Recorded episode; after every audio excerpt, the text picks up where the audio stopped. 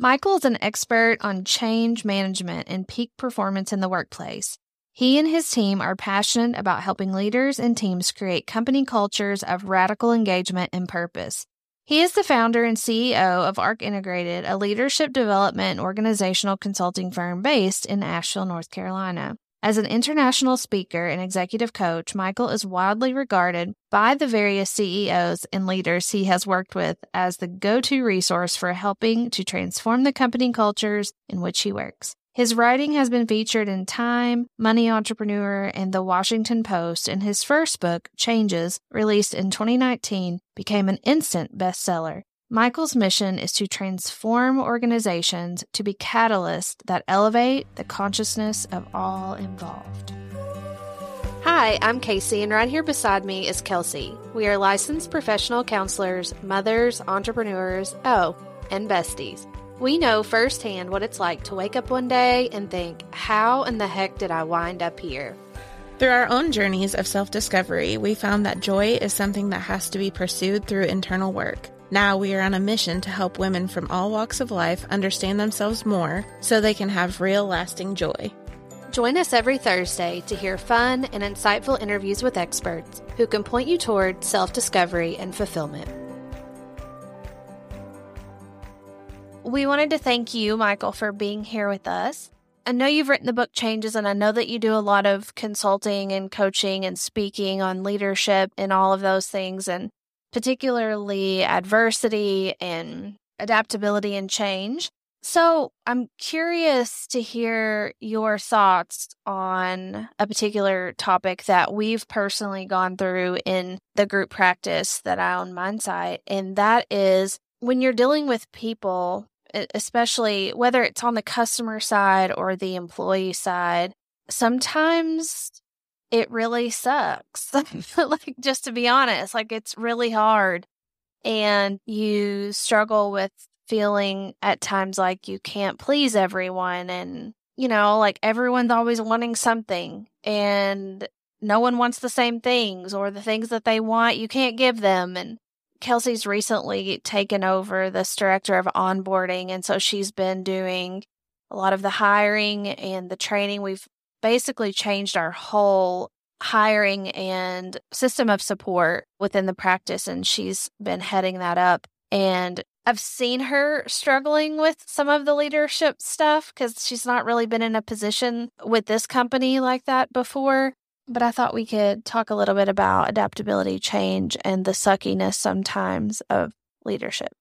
Yeah, it reminds me of a of a quote that I think I heard this first from a marketing expert named Christopher Lochhead, who wrote a great book called Snow Leopard.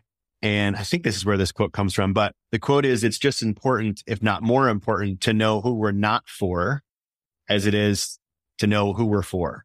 It's the idea that, and I think this applies in many contexts to when we're working with employees, to when we're making hiring decisions, to when we're evaluating what to do for customers or clients or whatever is to know really like where is that line between what we're doing, what we're for, what we stand for, what our values are, and the opposite. What is the thing that we're unwilling to do? What are the values or practices that will tell a customer, a client, or an employee that this is not a fit for them? Mm-hmm. And I think being really explicit about that, what are we not for? What do we stand against allows for clarity of decision from both sides, right? From us as leaders, as well as the side of the fill in the blank, the customer, the client, the employee, the prospective employee. So let me pause there and just see if that brings up any thoughts or reactions. Yeah, I think it definitely brings up some reactions. And I think we always need to know what lane we ride in and also how we pitch that to somebody who might be like a client or an employee that we're trying to get to onboard with us because we might not be a fit. And so if we know that that's like let's just be upfront about it, right? Exactly. Yeah. It it brought something up a little different for me as you were saying that. My mind went straight to breaking up is not always a bad thing. Mm, yeah. I have no idea. I don't know why it went there, but it's reminding me of, you know, like you think this is just me. Maybe I'm just weird. Usually I am. But think about, you know, like all the relationships you've been in in the past for me anyway, I always viewed breaking up as like a negative, like, oh, this this failed, this didn't work, you know, they're gonna hate me, blah, blah, blah, blah, whatever. But when you think back, breaking up was probably the best thing that could have happened for us in in you know because it, it doesn't mean that the other person was bad or that you were bad it just wasn't a good fit mm-hmm. and so i think i've carried around a lot of associations between that and it being negative. negative and i think one of the things that i've gotten better at or learned is that if an employee comes on with us it's important to just let them know it might not be a good fit. And that's what our onboarding period is for. I guess I feel a lot less attached now. Like it's it's not necessarily a failure if someone doesn't last for a year or two or five or 10 mm-hmm, mm-hmm. Yeah, I love the transparency of that. Like going into it and saying, "Hey, this is a this is a test run, right, for both of us." And it's so and and the permission to say like it's okay it's okay if we determine we're not a fit and it's great if we are a fit and to not be attached to the outcome. I think that's a, that's like a really sophisticated way to lead and is, I think, also very difficult. Mm-hmm. Mm-hmm. Yeah, it's hard. It's hard to not be attached, right? Yeah, that was when I was going through my divorce and was in therapy myself. that was like one of the biggest things that I found myself working on was not being attached to outcomes, like just detaching from outcomes that I really had no control over. And that could ultimately just be a choice that, yeah, I don't really want to do this anymore. And mm. that's, that's okay. Which um, can be really challenging if you're somebody who is driven, like your whole life is built on outcomes. Right. Well, like to yeah, unlearn that. Uh, it's very difficult. or, or, you know, like shifting that perspective to, like what kind of outcomes you will attach to and in what kind of ways will you attach? It doesn't you know like attaching to i'm a failure or i'm not if you know if i succeed then i'm i'm doing great then that that's a i think that's a negative way to attach to an outcome that is never going to turn out well. Yeah i've definitely struggled with that and i think continue to, to work on trying to reframe relationship to failure right and to think about it like okay what is whatever the the goal wasn't reached or didn't get to where I wanted to get to, but reframing it as what am I what am I learning? What am I going to do differently? And that's it. It's just like data to give and to do something with. There's actually a practice that we'll often do with with teams called the after action review, which is, you know, it, it's great in its simplicity. Question one is, what did we do well? Question two, what did we learn? Question three, what we do differently? And it's super simple. And I, what we've seen, like if a team or an or an individual leader can get into that like regular flexing of that muscle of reorienting around failure, all it does is create momentum for the group or for the individual, depending on how you frame the question. I was just thinking about some of our meetings that we have with our administrative team and how, depending on who is leading the meeting, how it changes the whole trajectory. T- yeah. yeah. yeah because because mm. people can very easily get sucked into focusing on the problem rather than okay let's brainstorm the solutions. And I, i'm just this way. I don't mind to fail. If i do something and it doesn't work so what? I'll just do something else. I don't get hung up on that and we've talked a lot about how she will she will kind of ruminate on it a little bit more and like try mm-hmm. to make sure it weighs all the pros and the cons and what are the risks? And she's much more risk averse than me. Mm-hmm. It's all it's all good. I, I appreciate the notion of, you know, who's leading the meeting and the trajectory that it goes in. One of the questions I've been thinking on a lot in the last bunch of months is how do the questions that we ask as leaders actually create influence?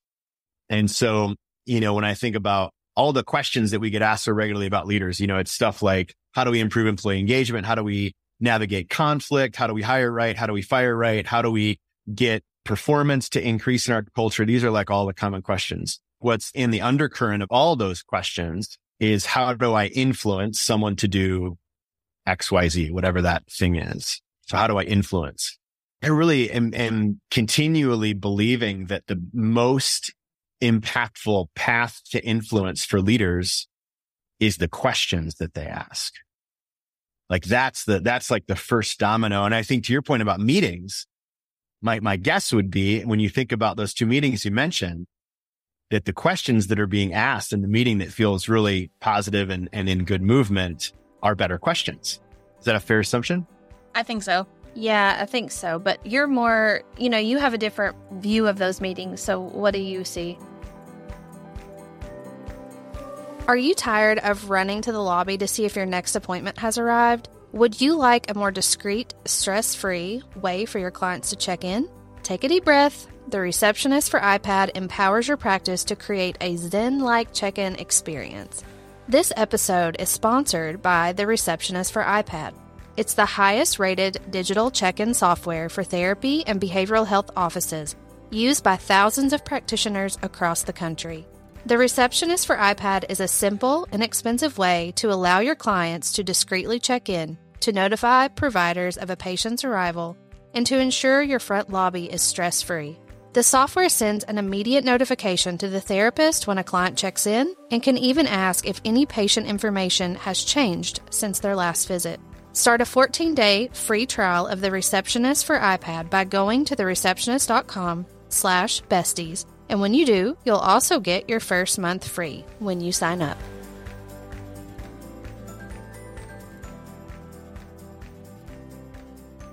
Well, I think not only questions, but also statements. Like, I think both, especially in, in the work that we do. Yeah, I think it has to have a little bit more intent behind it, but also like, I like the way Kasey runs meetings personally because I can see that there's like big picture in the questions but also mm. like the, the connection, the underlying connection with personal staff. So mm. when I think about a meeting that you've ran, I'm thinking, how are you connecting with these people? What is the actual overall goal and how does it help us one connect with our staff, but also meet our vision of the company? So it's like very meticulous in a lot of ways. Yeah, I feel like I spend a great deal of my time in leadership capacity asking questions. Mm. and really getting them to think. It, it's it's very common for me to you know walk up behind someone in the office and say, "Show me what you're working on." Well, what made you get come to this conclusion? And if this continues, what do you think's going to happen? What do you think this other department might be doing that would influence what you're doing? Is there anything that we could do differently? You know, just really getting them to think rather than me just telling them what to do. I don't do that. And I think that that helps a lot. It's it definitely requires a lot more patience. Yeah. Because it'd be a lot faster just be like, "Hey, I need you to do this." But that's yeah. not that's not I don't always want to be in that role of just telling people what to do all day. I don't want to do that.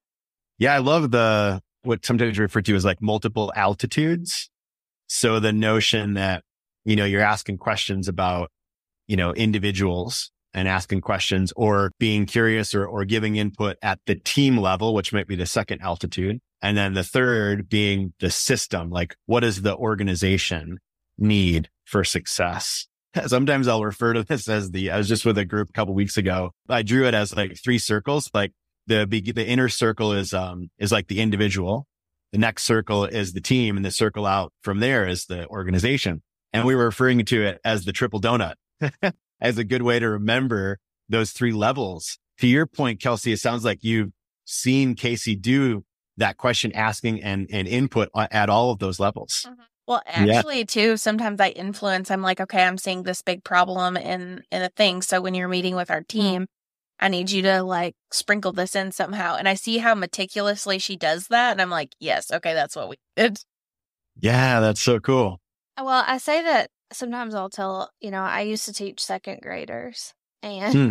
weird. It's very similar. You know, it's just using different vocabulary words, you know. It it's very similar and I think I lead like I like to be led and and maybe there's good things about that, but maybe not so good things too. I like to think for myself. And when I have a leader, I want that leader to guide me and prompt me but I don't want to be told what to do. I don't want to, you know, like I want my brain to work and figure it out. And I think that what she's referring to, like the meticulousness of it, is just really getting their brains working in that problem solving mode. And I think it's fun. You know, I enjoy yeah. it. I'm curious, what do you what do you think people look for in a leader in general besides just like the questions? What do you think are other benefits to a good leader? Mm-hmm, mm-hmm. What's coming to mind? I mean, I think there's a lot of things. What's coming to mind in the moment, based on what y'all are saying, is uh, there's this leadership matrix called situational leadership. It's worth looking at, and it's essentially there's four different styles within it, which are a combination of how much experience does someone have in a particular task and how much motivation do they have within their kind of, you know, readiness to work. And then it matches a style depending on how those two things intersect, experience and motivation. And so when I think about style, I often think that it's contextual. And so one of the contexts is this nature of how much experience does someone have and how much motivation do they have? So like as an example of one of the parts of this quadrant is if someone's really excited because they're new, but they're very unfamiliar with the task also because they're new, right? They would actually benefit from usually a more directive style of leadership, right? They want to be encouraged. Yes, but they also want direction because they're trying to understand the task itself. Whereas if you had somebody that maybe had lower motivation and a lot of familiarity in the task, taking that same style of leadership would actually be demotivating to them. And I'm sure y'all have seen, you know, you're probably thinking of examples as I'm, you know, as I'm describing this. So I think, you know, one context is that is this relationship of task familiarity and motivation. Another context of, you know, what's the best style of leadership in our world, like one of the common threads we see is the matching of communication styles, which is a little bit different than the situational leadership model. And, and the matching of communi- communication styles is more about you know, a good, a good frame for this is the DISC, which is an assessment tool that you're probably familiar with. And the DISC evaluates communication style, right? Are you more social? Are you more detail oriented? Are you more directive and results oriented? Are you more focused on the team? And so I think leaders that are really adaptable in their communication and can meet someone stylistically where they are, are often really well respected because they feel the person, the employees feel like they're being listened to because they're being matched stylistically. That makes a lot so, of sense. Yeah. So th- those would be two of probably a handful of answers about, you know, what makes a good leader. I like that. Yeah, I do too. And it, it also brings to mind, like, okay, for example, we have how many people on our admin team? Like maybe eight? Yeah. Okay, let's say eight people on our admin team. Kelsey and my client care coordinator, Hannah, probably even one of my marketing people, Savannah, and possibly the other market. I don't know. There, there's there's probably about three to four of them who I think, tell me if I'm wrong, prefer to be led in like an educational way. Like they mm-hmm. want to learn. And so if I can meet them from, okay, let me show you why this is important. Let me show you this back end so that you have a full understanding of what's going on and it will click for them. They really enjoy that. Yeah. Like with her, uh, if I can help her understand something more fully, she gets really excited about it. And so mm. I have some that enjoy that kind and need that kind of leadership through learning.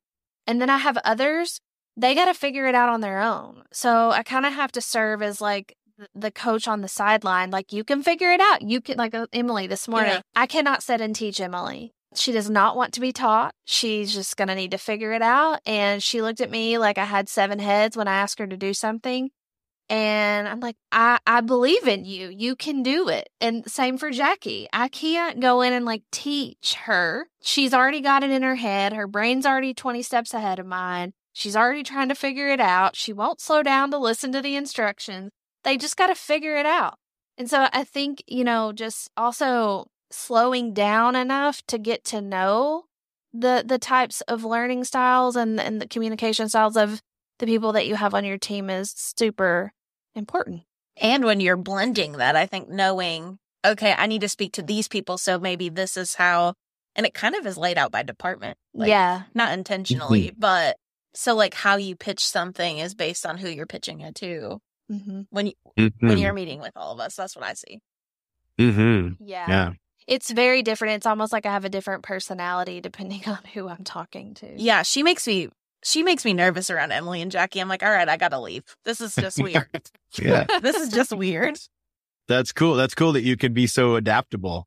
Well, I mean, Your style. That's great. I haven't always been this way. And there was a lot of times, you know, especially early on in my business ownership era, I just thought, well, they're just, th- if they don't want to work here, they can just quit. You know, like this is how we're doing it. And this is what has to be done. If they don't want to work here, they don't have to. Yeah. Yeah. Yeah. Uh, Sure. But yeah, I mean, I think we, we definitely need to look into that a little bit more. Yeah, I think it would be good to Yeah. analyze everyone. Uh huh. Well, and Michael, if people are listening to this podcast and they're like, oh, yeah, I totally understand what these fools are talking about, and they also need some support in that way, what's the best way for people to get in touch with you? I know we'll have all of your links and, and everything in our notes. Yeah, sure. Thanks. Thanks for asking. Our website is arcintegrated.com, ARC integrated. And there's a lot of resources on there about leadership, about change management. We've got a free playbook on there. If you go to arcintegrated.com slash free, there's a playbook you can get with a bunch of resources related to change management. Yeah, always happy to talk about this stuff. If anybody wants to connect for a call, there's ways to do that on the website as well. Cool. Yeah. And we also need to be in touch about sending a couple people to you for some leadership coaching. I, I think that that's the make or break of an organization. And it's the thing that we often neglect for ourselves and in ourselves. So I see the importance and the value in it. I do have one Yeah, question same. before we leave. Do you think people are natural born leaders or do you think that they can become really good leaders? You know, I this is coming to mind because I'm just coming back from it. We were at a conference last week helping them out, and there was a panel discussion, a bunch of leaders, and someone asked a question about, you know, what do you do with a challenging employee? And I, I really liked this guy's response because it's super, super simple. He's like, you know, it's much easier to support with aptitude versus attitude. And meaning if someone has like, you know, industry or task specific challenges, like we can help teach them, you know, how do you do a particular task? You know, but if someone has, you know, an attitude, that's, that's harder. You know, it's harder to help to support, help to remedy. So, you know, I, I think that's one way to think about it that yes, there might be natural skills and natural dispositions that may be connected to a good leader.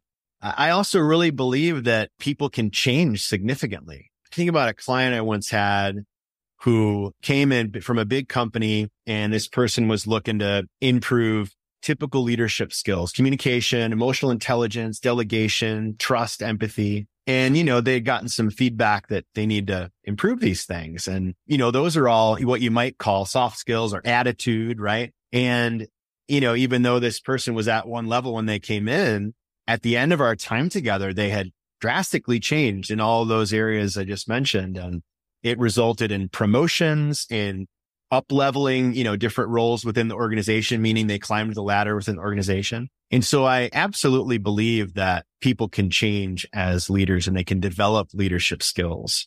Like anything, like any kind of development though, I think it first requires our interest and commitment to it.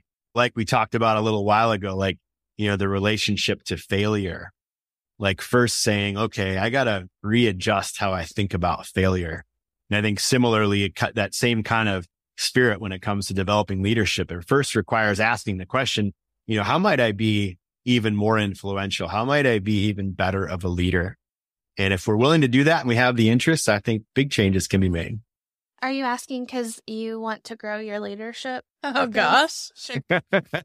I mean, I I've witnessed it. Like I think Kelsey is a natural leader, but I think she's very easy to sink into the background if the confidence is not there. But I mean, I see it and I don't I don't see a lot of like I don't say this very often, but I really do see leadership qualities there that I think can grow and become something Well, don't make me blush. I'm I'm for real. I mean. I'm I'm for real. Like it's it's I, it's important. Leadership is so important, and it's and, and I'm Mhm. saying this because this is one of the things that you know, that this is not my strength. Like leadership is not my strength. It is, it, it is hard. It is messy. It, it I don't like it in a lot of ways. Just give me like the problems and let me solve them and then let somebody else go, you know, do all the rest. But certainly something that is important. Yeah. And you know, I just to add to your to your question, Kelsey, it's such a good one. The other element at play is that people's developmental areas are so variable when it comes to leadership. I think, you know, for some leaders, I think that we've worked with, a lot of it is around the kind of overarching themes of empathy and transparency and trust and communication. And then on the other side, I can think of leaders where it was the heavy emphasis was taking action and setting boundaries and organization and time management and being a little bit more challenging with employees and being a little bit more uh, holding people accountable in a stricter way. And so I think it can, that one, does that last one resonate a little bit? That would be the side that I was on the second one. Uh, okay. Okay. Yeah. And so it, you know, I think there's this spectrum of skills and all of us come to the, come to the table as leaders with challenges and real great strengths within that spectrum. And where we need to develop along that spectrum is also different for all of us. And so that's the, that's the good news, I guess. We all have good leadership strengths and there's probably opportunities to grow for all of us. I can tell you for me right now, the thing I'm challenged with and leaning into a lot is creating a lot more strict structure in our company around processes and procedures and roles and responsibilities. And that's my, you know, current edge and area I'm trying to develop. Yeah. Well, I'm glad you said that. It just kind of normalized a little bit that it that we all have, even those of us that teach about leadership, still have totally. areas that we can improve oh, upon. Hundred percent. Yeah. yeah. Okay, besties. Well, we will talk to you next time. Thanks for joining. Have a good one. If you're enjoying our podcast and would like to hear more from us, leave us a review wherever you get your podcast so we can keep making great content. Talk to you later, besties.